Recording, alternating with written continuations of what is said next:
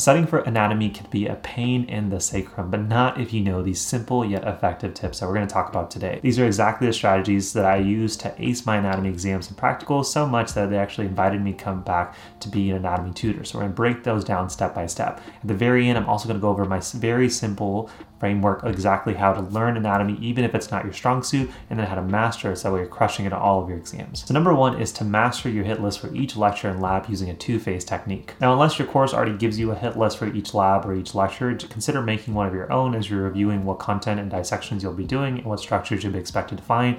My simple method is just converting all of this into a Word doc so that way I can easily just print it or have on some kind of digital device. But if you're in dissection lab, just try to consider printing it and just throwing it away. Now, my easy two phase method to master all of your hit list, particularly for something like a practical, is to go to that hit list at the end of each of your labs. So if I had a dissection on Monday, I would find those structures with my lab mates, and then I would make sure that everything on that hit list I had found with my teammates. And if I didn't, then I would make sure if a TA or an instructor could point those out, or just simply asking one of my peers. So phase one is to simply find the structure on the hit list, but phase two is to consider using both other planes and other cadavers.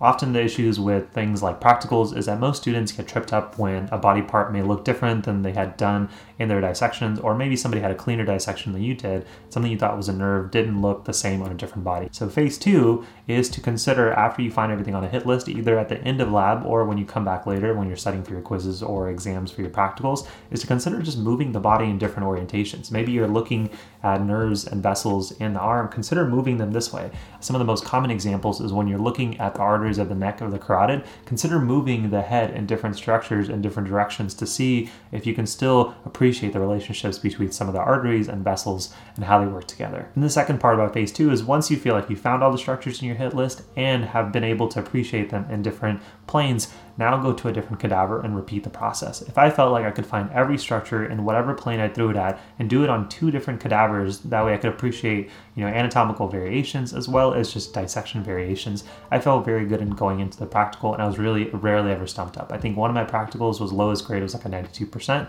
That's simply because I used this two-phase method. So give it a shot on your next practical. Let me know in the comments how it goes for you. And as a pro tip, if you feel like you're a master BSer like myself, where you just convince yourself you know something, but then find out in practical you really didn't, have a peer that you do this with. Have a hit list that you guys agree on, that this is the complete list, and then quiz each other. Move things in different structures. You can essentially nail both phase one and phase two of practical anatomy learning using a peer who says, actually, I don't think that that's the structure. I think you're wrong, and you can make sure you guys fill in that gap. Tip number two is to group structures and functions together. Now, there's so much anatomy to learn and memorize, and then somebody's expecting you to like somehow learn the function of things. Like, what are you, a future healthcare professional? But all jokes aside, as hard as it is to identify and memorize all of the structures in the body, now trying to throw in functions seems like a little complicated. In a second, I'll talk about a very simple way you can do to actually identify and memorize structures.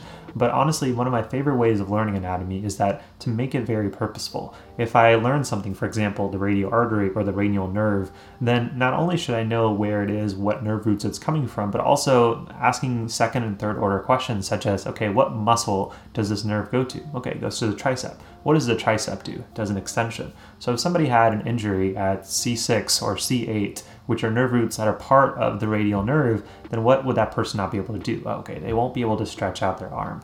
As another pro tip, because I enjoyed going to the gym when I was in medical school, a lot of times when I'd be lifting, I would think about okay, what nerves are responsible for this motion? What muscles are responsible? What arteries are going to those muscles? As you start to identify your structures, you'll start to pair items and groups together because then you'll be able to ask that last question that most students struggle with, which is when this goes haywire, something cracks, something breaks, something tears apart what happens or what doesn't happen. So, again, grouping your structures and your functions together, and then you can ultimately get to the malfunction, which is usually what a lot of our test questions get into, without feeling like you're having to do them in phases. Now, tip number three is to use something called a penny strategy. Now, a lot of times you may want to draw out a structure for anatomy, which is perfect. For example, a brachial plexus is something that most students in the health professional fields, particularly in medical school, feel like they have to master, and it's so tough to do so because there's just so much going on. But not only do you need to master the brachial plexus, particularly when you're studying for things like boards and your actual exams, your professors don't really care if you can memorize this big plexus. They actually care if one, can you memorize it, but two, can you again tell me the function and malfunctions if certain things were going haywire? This is where the penny strategy works perfectly. For example, what you could do is Activity number one could be okay, go ahead and draw out the brachial plexus on a whiteboard, a piece of paper. And then you and a teammate or a group member can do this um, if you like to work in um, a group study environment. So I would draw this on a board and try to see okay, where did I trip up? I would erase this and then try to do it again and make my corrections. That is a simple strategy that we call the brain dump here at the MD Journey. Um, there are more videos on how to do that um, if you guys are interested. But let's say I drew it all successfully. I felt really good. The next thing to do is once I have my beautiful picture, or if you feel already good about your drawings, you can essentially just print out a good ver- version of it like this and simply take a quarter or a penny and just simply put it somewhere. So we'll just use my cursor in this example and just say, okay, if I blocked off this last part here, what would happen? Okay, the axillary nerve, like what does that do? Okay, um, I think it goes to shoulders, so I won't be able to do any of my deltoid functions. Um, same thing, the ulnar. Okay, so now I won't be able to make certain movements, or I have some numbness if there's anything going on in my last four digits or last fourth and fifth digit.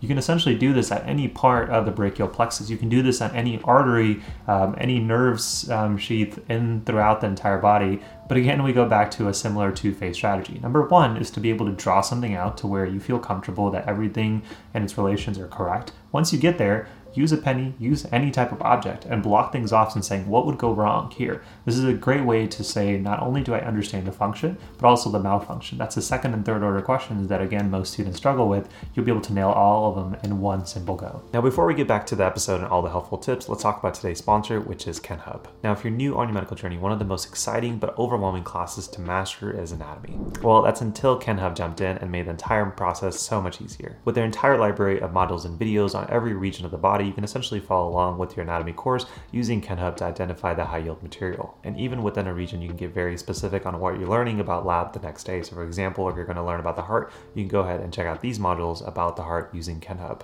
And one of my favorite parts about KenHub is that they complement every learning style. If you're somebody who enjoys reading, their modules obviously include very high yield text. If you're somebody who enjoys videos, you can watch their very short but high yield and concise videos. And if you're somebody like me, and this is probably my favorite part about KenHub, and who likes to quiz and test themselves, particularly for a course like anatomy, that you can go through your module and then use their quiz function and essentially decide what level of quizzing you want to do. So if you're about to go into your anatomy lab the next day, you can do something like a basic ID and identify different structures before you actually go into the dissection lab. And then as you get closer to your anatomy exam, then you can jump back to KenHub to do things such as their advanced ID, as well as their multiple choice questions and their QBank that's already built in to practice doing second and third order questions. Now those by itself make KenHub a great resource to master anatomy, but in addition, some of the cool perks that you get is you also get their resources on mastering courses like histology and radiology, which are very rare to find in other resources. So if you're on your medical journey and you want to master the course of anatomy, definitely consider checking out KenHub. Our friends at KenHub have also been nice enough to include a discount, which will be included in the link down below. So as always, thanks for KenHub